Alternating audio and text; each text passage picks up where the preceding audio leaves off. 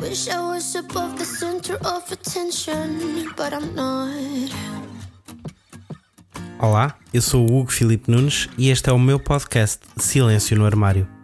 Podem ouvi-lo no Castbox, Spotify, Google Podcasts ou iTunes. Que informação dramática.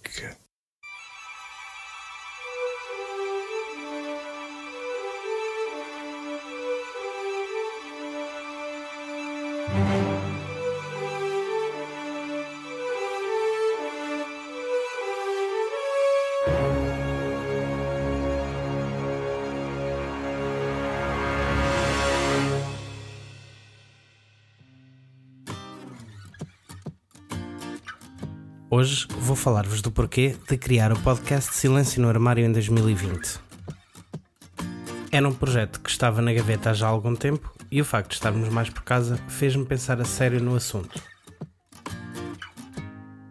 Vou explicar-vos o porquê do nome ou a inspiração para o escolher. Não saiam daí, porque antes de tudo isto, notícias com cor.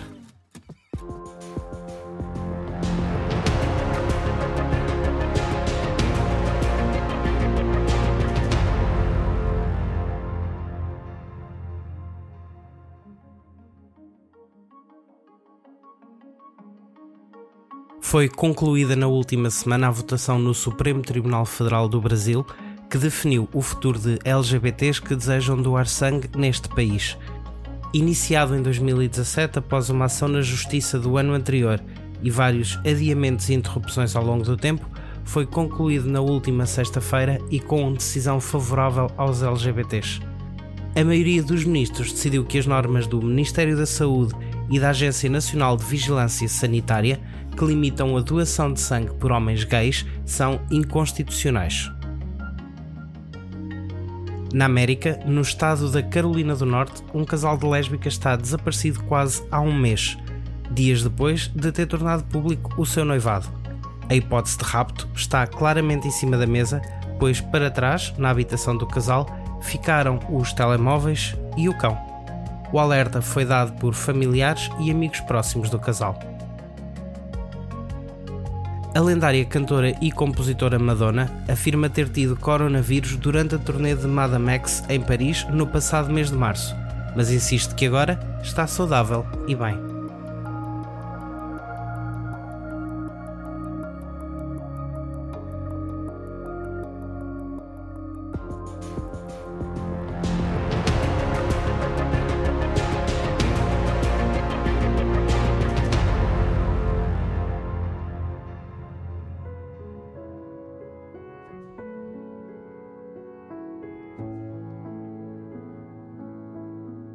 2020.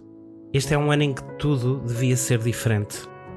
E não estou sequer a falar de estarmos todos em casa, de estarmos a viver uma crise de saúde pública com um impacto gigantesco para a economia.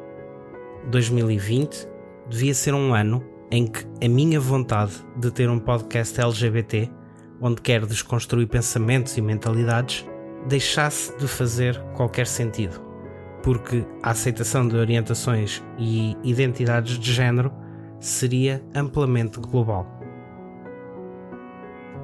2020 devia ser um ano em que não devia ser sequer notícia no Brasil pessoas que tenham relações com outras pessoas do mesmo sexo poderem agora dar sangue.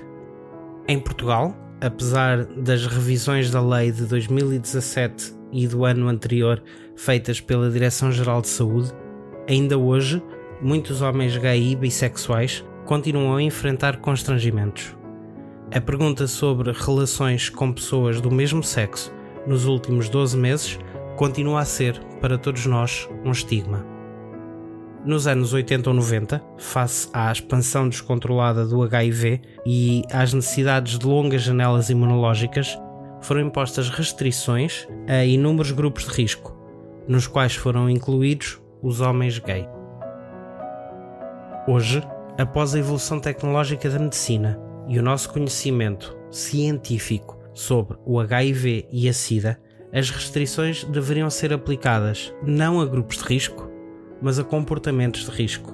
A janela imunológica, isto é, o, o tempo de abstinência sexual necessário para garantir um resultado fiável nas amostras e análises a recolhas de sangue tende a ser inferior a duas semanas.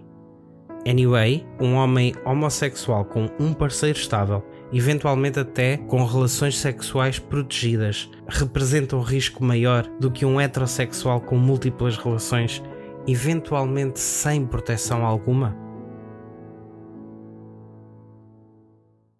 2020 devia também ser o ano em que as questões de orientação sexual e identidade de género não deviam ser sequer tema.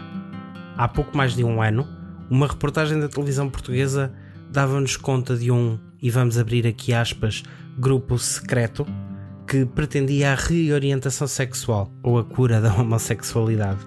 Aqui, e estamos a falar do nosso país, unia-se parte da comunidade de psicólogos e as organizações religiosas.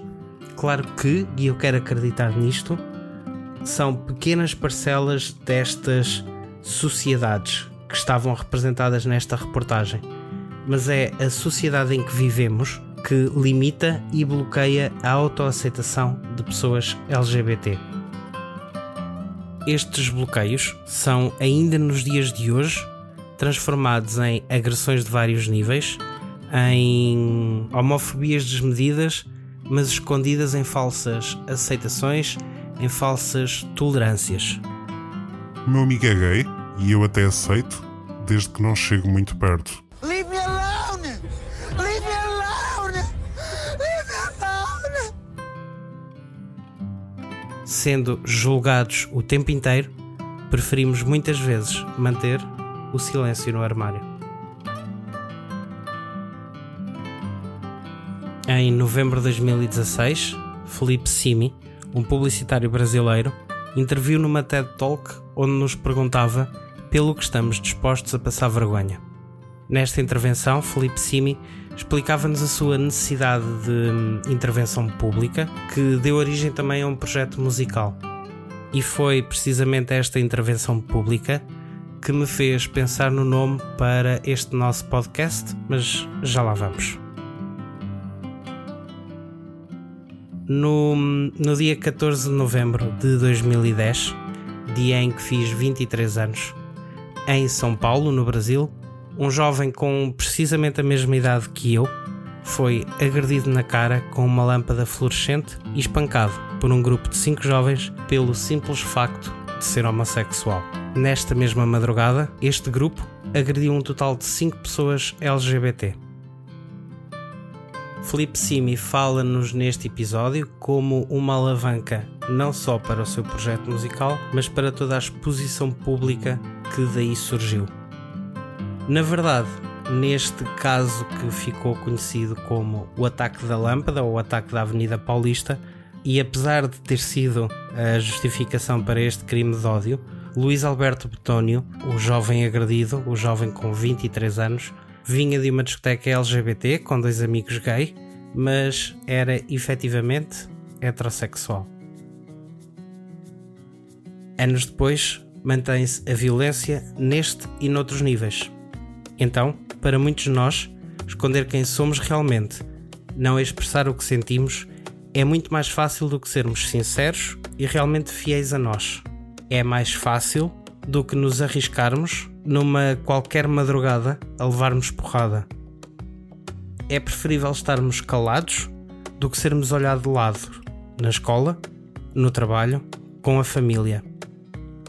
Os amigos que fazemos nem nos conhecem na verdade, não sabem o que sentimos. Conhecem uma versão padrãozinho, aquela que a sociedade quer que sejamos. E à noite, sozinhos, o silêncio.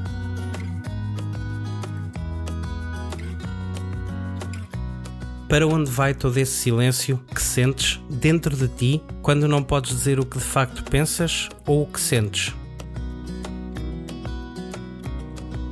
Felipe Simi, o MC Queer, transformou o seu silêncio num funk.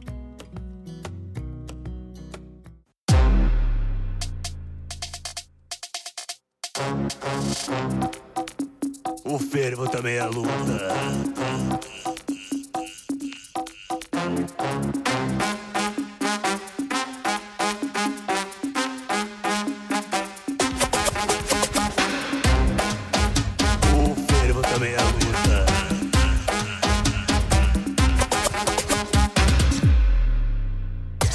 Na calçada espalhando o terror. Solta a mão, segura firme, chegou o fiscal de amor. Todo mundo tá ligado, quer dar ré, vai de segunda. Quebra a lâmpada na cara, pra não enfiar na bunda. Me chama de viado, invertido e baitola. Bichinha boiolinha, bambi chupa rola. Quero muita atenção pro que eu vou falar pra tu. Tem que ser macho pra caralho pra poder dar o próprio cu. Se eu apanho na Paulista, imagina na ruela.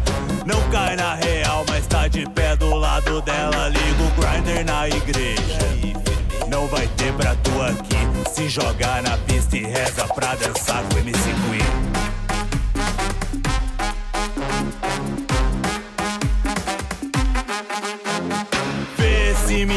Me ama ou vê se me erra. Fala pra tua mina que tu gosta de fio terra.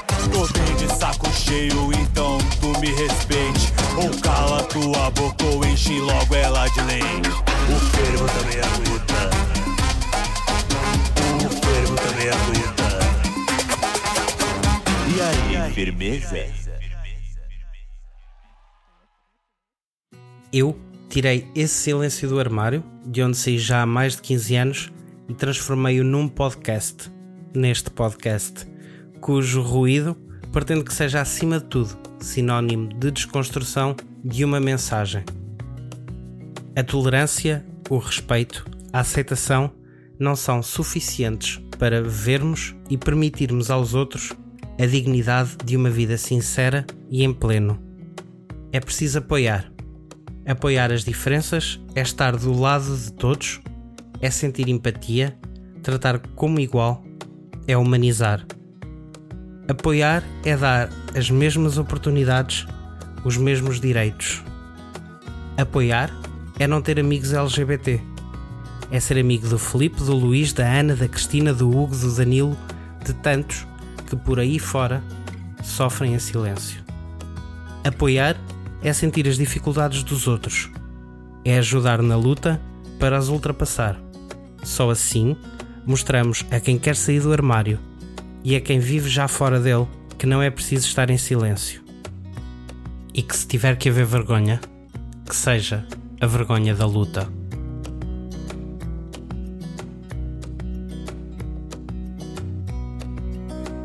Não se esqueçam de acompanhar o Silêncio no Armário nas redes sociais e subscrevam o podcast na plataforma que usam habitualmente para acompanhar.